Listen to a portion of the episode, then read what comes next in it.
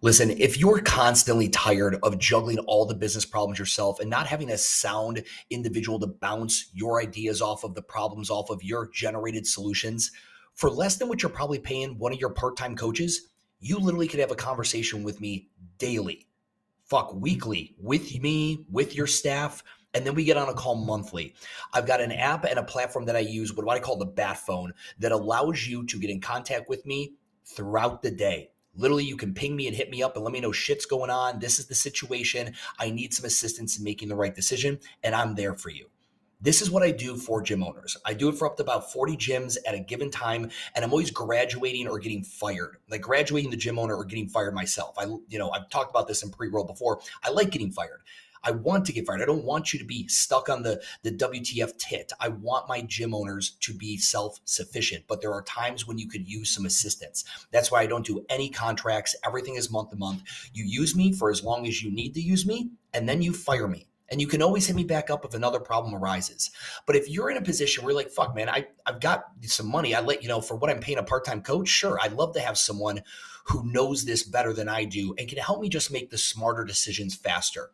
You can sit there and research it yourself in YouTube and watch all the videos and, and make, you know, six months of bad decisions, or we could have had a ten minute conversation and you made the right one and moved on with the rest of your day, the rest of your business this year, and got the shit done you want to get done. If this interests you at all, please shoot me a D M over on W T F Gym Talk on Instagram.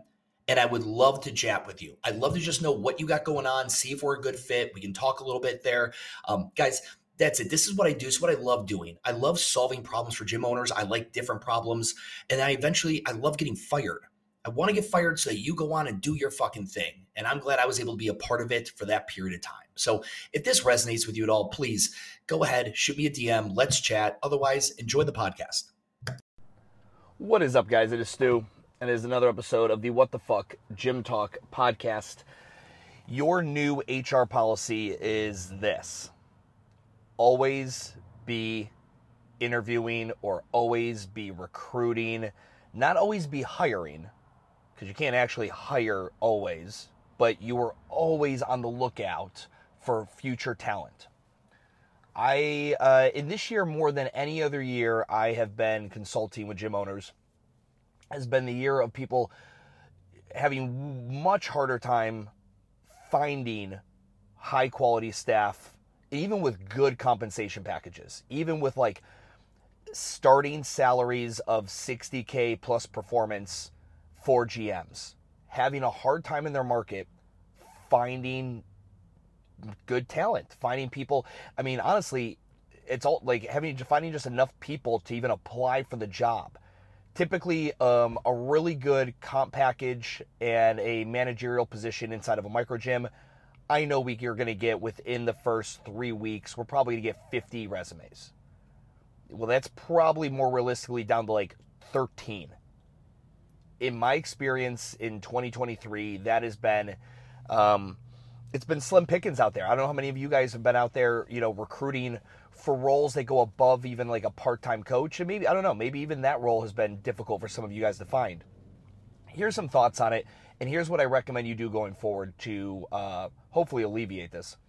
Number one, when COVID kicked off and, I don't know, one hundred thousand part-time coaches or full-time coaches across the U S and the world, I'm just going to talk about what I know, across the U S decide or realized, well, I can't work at the studio anymore, but I've got like three thousand Instagram followers, most of which are people who actually know me. And I'm going to start putting out these videos and content online. I've seen other people do it. It worked for them. Let's see if it worked for me. Fast forward a year. They now have thirty thousand Instagram followers and are making nine thousand dollars a month at, from working from home, making content. Why in the world would they ever, ever go back to work at a brick and mortar micro gym? It would be, I mean, it makes zero sense. I wouldn't. The marketplace is very thin right now because COVID taught, you know, trainers and coaches that if you have enough pizzazz and you can go online, it's way, way, way, way better income for you. Way better income. It might not be the ideal position. There are some coaches that don't want to create content and have to worry about the whole online space. There are others that just, you know, They want to show up. They want to coach people in real life. That's what they want to do, and that's perfectly fine. But for those that have the personality and the bravado to to go online, I mean, the money's there. The money is still there. And it was, it's so crowded online. Tr- literally, the amount of concept online businesses I've helped start in twenty twenty-three that are zero to ten thousand like that. And, and that's not even my niche. That's not even my niche. Like, it's not like just because W T F's an online business, you know, and I did that. But it's just because it's out there. All you have to do in the online space is you literally have to have something unique to say and a unique way of saying it. As long as you, I can check the box on those two things, you should be making ten thousand dollars a month working from home. That's, I mean, that is one hundred percent truth. So that's that's the scenario, right? The scenario is it's thin. Those are the reasons why I think it's thin. Um, I, the other reason I think it's thin is I do. I you know I feel like in brick and mortar land, because of the overhead, we are not able to, like, we have caps on what people can make. Like, realistically, a G M is only going to make so much money. You can come up with profit share, but even then, like, every student, like, businesses don't have, and microgyms don't have a never-ending ceiling of how much they can make. Again, in the brick and mortar world, there's a cap. Because what's the biggest limitation, my friends, in a microgym? What is it? Think about it. If you're inside of M G U, if you've been listening to my stuff for a while, let's see how much you've learned. What is your number one bottleneck in owning a microgym? The number of customers you can service. What determines the number of customers you can service? Your operational capacity. It is, that is it. You can't just keep adding people. You run out of space in classes. You run out of class times to offer. That's the bottleneck, right? So with all that being said, there's a cap on how much you can afford to pay someone, since there's a cap on your revenue. You know, someone's income is a, a top, I don't care if they're the best manager, whatever. They're going to have to adopt mainly a sales role. I have had gyms that have gotten into comfortable, you know, they're probably at ninety-six, ninety-five percent of their, their capacity in revenue, in op cap, and all that. And they have a G M. It's like the G M's income, or the sales manager, whatever they call, facility operations manager, whatever you want to call it, it's not ever growing, right? Because the membership isn't ever growing. It's kind of kind of hits that number, whatever that is for the, your, you know, the high end, what you're going to have membership wise, and it, you know, it loses, you know, three to five percent, and it, you know, it gains three to five, and it kind of ebbs and flows back and forth. But that ultimately means that, that person now has a, probably a strong base salary. But now every month, the majority of their lifestyle money is going to be commission-based. It'll be based on what sales are or what profit is, which isn't bad. Again, I don't I don't think every role should have an ever-growing number. I think that's reserved for business owners. I think if you take the risk to open up a business, and you open up the right kind of business, you can have ever-growing income. But most businesses, I mean, and I do, I mean, when I say most, I pretty much mean every business, has a cap as to what it's going to generate. So even, you know, even an owner is going to have a cap, but employees most definitely, and most definitely in the microgym brick and mortar scene. So what do we do about it? Well, we can only compensate people for so so much for so long. And we know that COVID really kind of gutted the market from a lot of this part-time, maybe full-time coaches, things like that. It, it pulled a lot of good talent out of the marketplace that for us to hire. Then you have to always be recruiting, always be interviewing. That means it is your new company policy to always have postings up for positions in your org chart. Look at your org chart currently. All right, if you don't have one, you need to make one. It is not a fluff exercise. This is legit. I promise you, you will be very, it'll be hard-pressed for you to do what you want to do in your microgym if you're currently disorganized, you're currently not making the amount of money you want to make. If we can't, if we can't show me some, some resemblance of what this team should look like, aspirationally or currently. But you get your org chart, you take a look at it, and you put, make a posi- you know, a position on Indeed, on LinkedIn, Barbell Jobs dot com, ZipRecruiter, whichever one of those companies you want, and you're making, you have job postings just listed constantly. Well, Stu, I really like my G M. I, why would I put a job posting for another one? Because you never fucking know when they're going to get hit by a train. You never know when their husband's going to get uh, a six-figure bump in pay and move to Albuquerque, New Mexico. You just don't know. And you're a micro gym, which means you don't have a deep enough bench. It's not like you can afford, well, listen, we know we go through, you know, G Ms every couple years, so we're going to hire two of them just so when one drops off, we have another. No, you don't have that bandwidth in your H R, like in your payroll budget. Okay? So that means as you need to be constantly interviewing and recruiting, not hiring, but that way when it comes time to go to have to hire, you've already gone through several of those interviews. And now, well, Stu, what if that happens if they already got a job? Well, then they already got a job. That sucks. I'm sorry, I can't find a guarantee. I can't make a guarantee for you that this person's going to wait around for when your A player drops off. But at least you've gone through the process. You've seen what the market has. And if you really like somebody, you call them up like, yeah, I got hired here, you know, uh, and they're paying me this. You can counteroffer. If they're really that good of an employee and you really like their interview uh, capacity, and you're now down a man and a key player in your org chart, you can fucking counteroffer. Because it, like it just it's it's a smart, practical business practice for a microgym. It's practical as fuck. I'm not saying it's not a pain in the ass, right? But he, as the owner, the one thing, and I say this all the time, as an owner, when you ascend to the point where you work on the business, when you're making good money and you have full focus, full-time staff, I promise you the one role you'll continue to hold in your business is probably H R. That is that is guaranteed, definitely one of them. If you when you still own the sales role and the marketing role, you haven't um, you still have some sophistication to go, right? Those are just too crucial of roles and too frequent of occurrences of wins that we need to have. Like we need to have sales wins consistently. We need to have marketing wins all the time. So again, those if you're like, oh, I'm I'm work on the business, except sales and marketing, I still do those things. Yeah, you, you got some work to do. I'm sure you're working on the business as well. Now let's work on hiring for those roles and finding out how that would work and how much more money you need to make and where that fits in your org chart and all that. But for everyone else, once you get to the point of, you know, quote unquote, I've made it or I am making it, you're oh, you're generally still going to hold that or wear that H R hat. And with that H R hat, I think you should be constantly looking for help. Because you never know when an employee is going to drop off or quit or get pregnant or this or that. And you also, it's also good for you to understand the talent pool that's available. I had a gym owner, uh, just, we didn't formally work together, just kind of casual conversations in the D M. And they mentioned how he hasn't had to hire anyone in four years.